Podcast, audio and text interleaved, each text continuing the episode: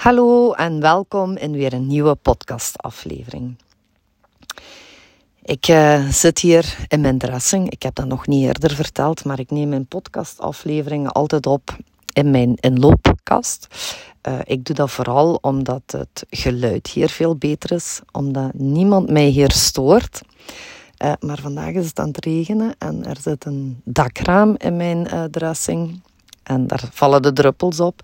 Dus ik hoop dat het niet stoort. Moest het wel zijn, ja, dan weet je waarom. In ieder geval. Waar ik het vandaag met je over wil hebben, is uh, ja, waar je als startende fotograaf rekening mee moet houden. Het is heel belangrijk.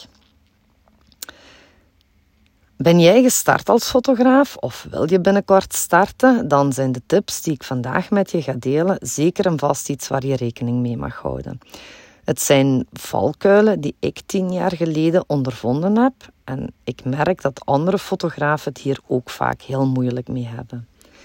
Daarom komen ze natuurlijk ook aan bod in het drie maanden traject en bespreek ik ze ook heel vaak tijdens coaching sessies. Ja, en waarom ga ik ze nu nog eens herhalen? Heel simpel. Soms moeten we iets een aantal keer horen, zelf ondervinden, alvorens we er echt iets mee gaan doen. En ik weet dat er veel op je afkomt wanneer je start als fotograaf. En je, je hebt waarschijnlijk honderden vragen. En het is normaal dat je niet alles weet voor je start. Stel starten ook niet uit omdat je niet alles weet. Ik ben al tien jaar fotograaf en weet zeker en vast ook niet alles. Ik leer alle dagen bij. Moest ik niet gestart zijn omdat ik eerst alles wou leren en weten, dan was ik nu waarschijnlijk nog steeds geen fotograaf. Start before you are ready. Aldoende zal je leren. En iedere dag leer je nieuwe dingen. Je kan altijd bijsturen en aanpassen waar het nodig is. We zijn ook niet in staat om alles in één keer te doen.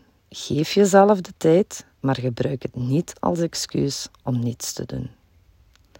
De eerste tip die ik je vandaag wil geven is: neem niet alle soorten reportages aan.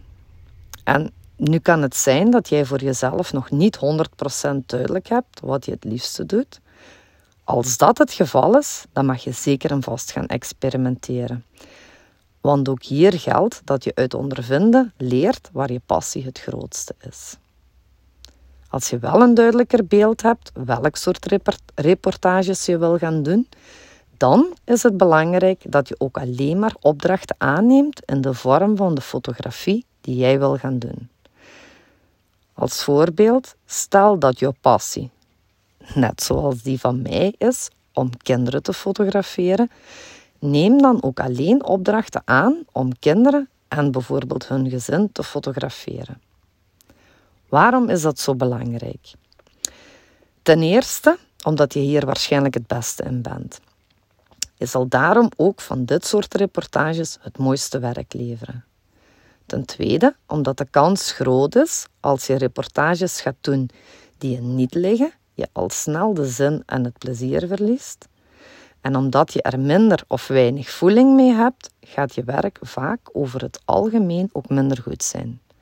En dit zou zelfs ontevreden klanten kunnen opleveren.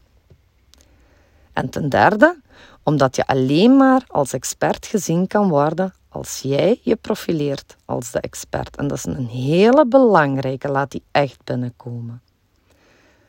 Dit doe je door heel specifiek voor iets te kiezen.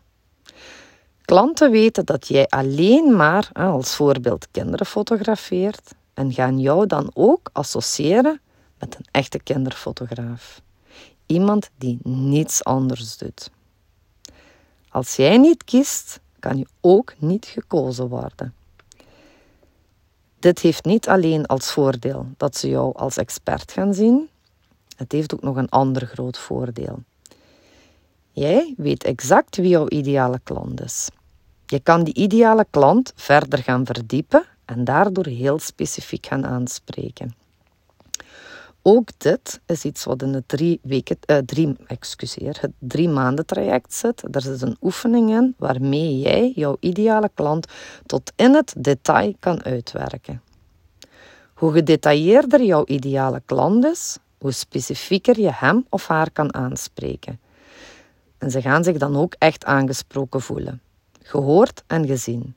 En dat is alles bepalend voor het koopgedrag van jouw klant. Ik hoop dat je hierdoor begrijpt hoe belangrijk het is om zelf te kiezen wat je wil. Niet alleen omdat je er dan meer plezier aan zal beleven, maar ook omdat het ervoor zal zorgen dat jouw fotografiebedrijf alle kans heeft om succesvol te worden. Ik begrijp dat het zeker in het begin verleidelijk is om alle opdrachten aan te nemen. Je hebt op die manier meer opdrachten en een vollere agenda. Je bent waarschijnlijk ook bang om mensen af te wijzen. En meestal zijn het ook mensen uit je directe omgeving die je dat vragen. Ze weten dat je gestart bent als fotograaf en denken daardoor vervolgens aan jou wanneer er foto's gemaakt moeten worden. Ook tegen hen kan je dit duidelijk verwoorden, waarom je niet zomaar alles aanneemt. Je zal hen daarmee niet teleurstellen, maar net bevestigen dat je heel goed weet wat je wil en waarmee je bezig bent. Het is de eerste stap met jezelf in de expertstatus te plaatsen. De tweede tip die ik je wil geven is: werk nooit te goedkoop. Ik heb hier eerder al een podcast over opgenomen. Dat is podcast 4, als ik me niet vergis, waarom duur zijn juist goed is. Moest je deze nog niet beluisterd hebben, kan ik je dat zeker en vast aanraden. Vaak voel je je onzeker wat je, wat je prijs betreft. Veel fotografen die gaan ook vergelijken. Wat vragen anderen? Meer ervaren fotografen vaak bij jou in de buurt.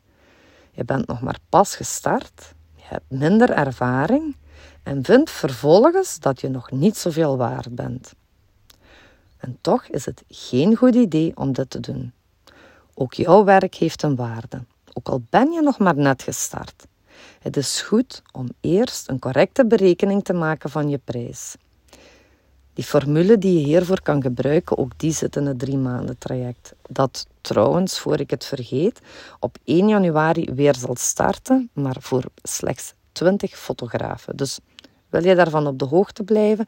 Ik zou zeggen, volg mijn podcast, volg mijn social media, kijk af en toe eens op de website, want ik denk dat de plaatsen ook heel snel uh, gaan ingenomen zijn. Dit even ter info. Nu goed, wat is het risico dat je loopt wanneer je te goedkoop gaat werken? Daar zijn ja, uiteraard bepaalde risico's aan verbonden. Ten eerste, mensen schatten jouw werk niet naar waarde. Het is goedkoop, dus waarschijnlijk is het niet veel waard. Denk maar aan het gevoel dat jij hebt wanneer je iets koopt in de action.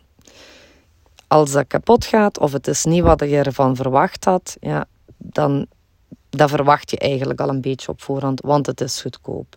Dat is ook exact wat er gaat gebeuren wanneer jij veel te goedkoop gaat werken. Tweede risico dat je loopt is, je krijgt klanten die je niet kiezen of die jou niet gekozen hebben voor wie jij bent als fotograaf of voor jouw werk, maar ze hebben jou wel gekozen omwille van de prijs. Dit zijn meestal klanten die andere verwachtingen hebben en je zal ze niet kunnen inlossen met als gevolg, vaak zijn dat ook ontevreden klanten. Nog een ander risico dat je loopt. Jij moet exact weten hoeveel tijd je besteedt aan je reportages. Welke onkosten heb je? Ehm, als je dat niet weet, dan is de kans groot dat jij bijna gratis werkt. En als je dat doet, heb je geen job, geen bedrijf, alleen maar een hobby. De derde tip die ik wil geven is planning. En ik weet dat je overenthousiast bent en liefst van al iedere dag met je fototoestel in de hand loopt. Je wil daarom ook graag zoveel mogelijk reportages plannen. Maar het is wel verstandig om dit goed te plannen. Weet jij exact hoeveel tijd je spendeert aan een reportage? Hoeveel tijd er in je bewerking kruipt? hoeveel tijd jij spendeert aan de communicatie met je klanten. Denk er goed over na. Gebruik desnoods een agenda of een weekplanner om voor jezelf visueel te zien hoeveel tijd er nodig is. Ehm, dus denk daar goed over na. Zorg dat er zeker een goede balans is tussen je werk, je gezin en je vrije tijd. En ik weet dat je graag wil groeien en daarom ook liefst zoveel mogelijk boekingen hebt. Maar het moet ook haalbaar zijn. Ook hier speelt je prijs weer een belangrijke rol. Ik heb bijvoorbeeld heel lang gedacht: als ik goedkoop ben, dan heb ik meer boekingen. wat was het rechtstreekse gevolg? Dat ik veel harder en veel langer moest werken voor hetzelfde resultaat te bereiken. En dat is niet de bedoeling. Een goede planning is cruciaal. Dus denk er heel goed over na. En dan heb ik nog een vierde en een laatste tip. Laat je niet ontmoedigen door andere fotografen die, en zo lijkt het meestal, meer succes hebben. Social media is niet altijd wat het lijkt. En we weten dat, maar toch laten we ons vangen. Zeker als het gaat over een doel of een bepaald beeld dat we voor onszelf voor ogen hebben. Het is zeker goed om op te kijken naar anderen, om je te laten inspireren. Als zij dat kunnen, dan kan jij dat ook. Als je het zo bekijkt, is er geen enkel probleem. Maar als jij je klein gaat voelen en overweldigd door alle anderen, want zo lijkt nu dat iedereen fotograaf is en de meeste zijn ook heel goed, beter dan jij, weet dat er altijd fotografen zijn die minder ver staan dan jij. Dat er voor iedere fotograaf genoeg klanten zijn. Ik ga die zin herhalen. Dat er voor iedere fotograaf genoeg klanten zijn. Dat jij wel degelijk iets te bieden hebt. Dat jouw werk er echt mag zijn. Laat je niet ontmoedigen, laat je enkel inspireren. Als je toch het gevoel hebt niet goed genoeg te zijn. Als je door je social media scrolt en je ziet al die anderen en je denkt, oh, die zijn veel beter en zo ga ik nooit worden. En als je voelt dat je kleiner wordt, verwijder die profielen. Kijk er niet meer naar. Doe jouw ding. En je zal versteld staan hoeveel vertrouwen je krijgt als je niet meer achterom kijkt. Dat was mijn laatste tip. Het gaat ondertussen harder en harder regenen, dus ik hoop dat het geluid meevalt. Ik ga hier ook afsluiten. In ieder geval, ik hoop dat je het een waardevolle podcast vond. Als dat zo is, dan zou ik je willen vragen om alsjeblieft mijn podcast te beoordelen hier in Spotify met een aantal sterretjes, want op die manier kan de podcast gevonden worden door andere fotografen of iemand die er wel of heel veel of iets aan heeft. En je zou er mij vooral een heel groot plezier mee doen. Je mag ook altijd een printscreen maken, hem delen in je stories. Tag mij zeker en vast. Op die manier zie ik wie luistert. Het doet mij heel veel plezier. En ja, in ieder geval, dikke, dikke, dikke dankjewel alvast. En tot snel, tot een volgende keer. Dag!